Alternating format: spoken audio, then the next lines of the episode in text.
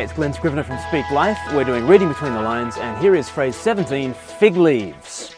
Fig leaves. We're still in the Garden of Eden, and uh, just imagine Adam and Eve. They were there, placed there as king and queen of all creation. They are made for each other. The Lord comes for walks with them in the cool of the day. Every tree in the garden is theirs. It's good for food, it's pleasing to the eye. They can rule and have dominion over the whole world. And really, through their own pride, as we saw yesterday, uh, pride goeth before a fall. And there was this incredible fall that happened. And these two kings and queens, the, the, these two people who are king and queen of all creation, they just become a shadow of the, the, their former selves. They get into hiding and playing the blame game. And just one of the most ridiculous aspects of them is the fig leaves that we see them making for themselves. They were naked and felt unashamed, but now they're just covering themselves up in this paltry, ridiculous covering. I mean, have you ever thought about how stupid fig leaves are as a covering? I mean, fig leaves. Really? I hope they had a very good moisturizer. It's a, it's a stupid covering, and we're meant to think it's a stupid covering because these fig leaves are no answer to the problem of their own sin. In chapter 3, verse 7, then the eyes of both of them were opened, and they realized that they were naked, so they sewed fig leaves together and made coverings for themselves. This is how they're going to get out of the problem. Chaos has been unleashed on the whole of creation. Everything's heading down into the grave now. They're out of sorts with God, with each other, with the world, and they think their fig leaves are going to cover it up. It's very interesting in the Quran, there is also the story of Adam and Eve in the garden. There's also the story of them eating from forbidden fruit, eating forbidden fruit. Um, but then Allah comes along and says to them in Surah, in Surah 7, Ayah 26, He says that they ought to clothe themselves in piety. Um, so in the Quran, the answer that God proposes for Adam and Eve is for them to clothe themselves in their own good deeds.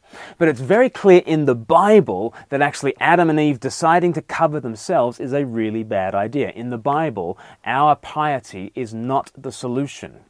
How could us deciding to be good boys and girls suddenly reverse the curse and, you know, defeat death and, you know, get rid of the chaos that has been unleashed, uh, you know, through our misdeeds? We can't just decide to be pious and clothe ourselves in our pious deeds. In fact, if we think that that is what's going to solve our problem, Isaiah in chapter 64 and verse 6, he assures us all our righteous acts are like filthy rags.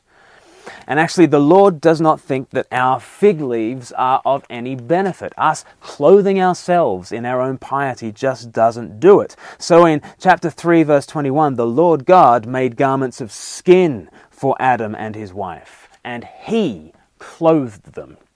Think about that. There had to be an animal. The animal had to die. Blood was shed. It should have been Adam and Eve that lost their life. The animal dies in their place and they are clothed in the sacrifice. That is how we cover ourselves. In Romans chapter 13, verse 14, Paul says, Clothe yourselves with the Lord Jesus Christ. He is the sacrifice for us. It's His blood shed that's going to reverse the curse, that's going to undo all the chaos of this world. And it's in Jesus that we can now be covered.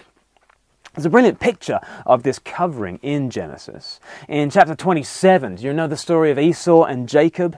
Uh, Esau and Jacob are twin brothers. Esau is the eldest, and uh, his father loves him. He's the outdoors type, he's a man's man, and the blessing should go to him because he is the firstborn. But Jacob manages to get the blessing of his firstborn brother. How does he do it? Well, he's, he approaches his basically blind father, uh, Isaac and he dresses himself up as Esau. He clothes himself in the clothes of the firstborn, and the father then gives him all the blessings of his elder brother. He blesses him as if he himself were the firstborn. And, uh, and you'll know in the story that uh, Esau is not very happy about Jacob impersonating him. And, and Isaac has no idea what's going on. But in the gospel, Jesus is thrilled if we want to approach God clothed in Him. The Father is not tricked by any of this. He wants us to approach Him clothed in the firstborn Son and receiving all the spiritual blessings in the heavenly realms. That's what it means for us to be clothed in Christ. We approach God clothed in Jesus as the very firstborn Son, the blessed one, and the Father gives us His Spirit to be our Spirit, and He gives us all His blessings to be our blessings. So, what should we do? What should we do if we are feeling naked and ashamed, exposed, if we are feeling very much our fallen status? Well, as you come to God, you, you don't come before God as a shameful runaway like Adam. And you don't come before Him as a wily deceiver like Jacob. And you don't come before Him like a pious hypocrite covered in fig leaves. If you've trusted in Jesus, you come wrapped up in Jesus Christ, a child of the Father, blessed with all the Spirit's blessings. As Galatians chapter 3 verse 26 says, in Christ Jesus you are all children of God through faith. For all of you who are baptized into Christ have clothed yourselves with Christ.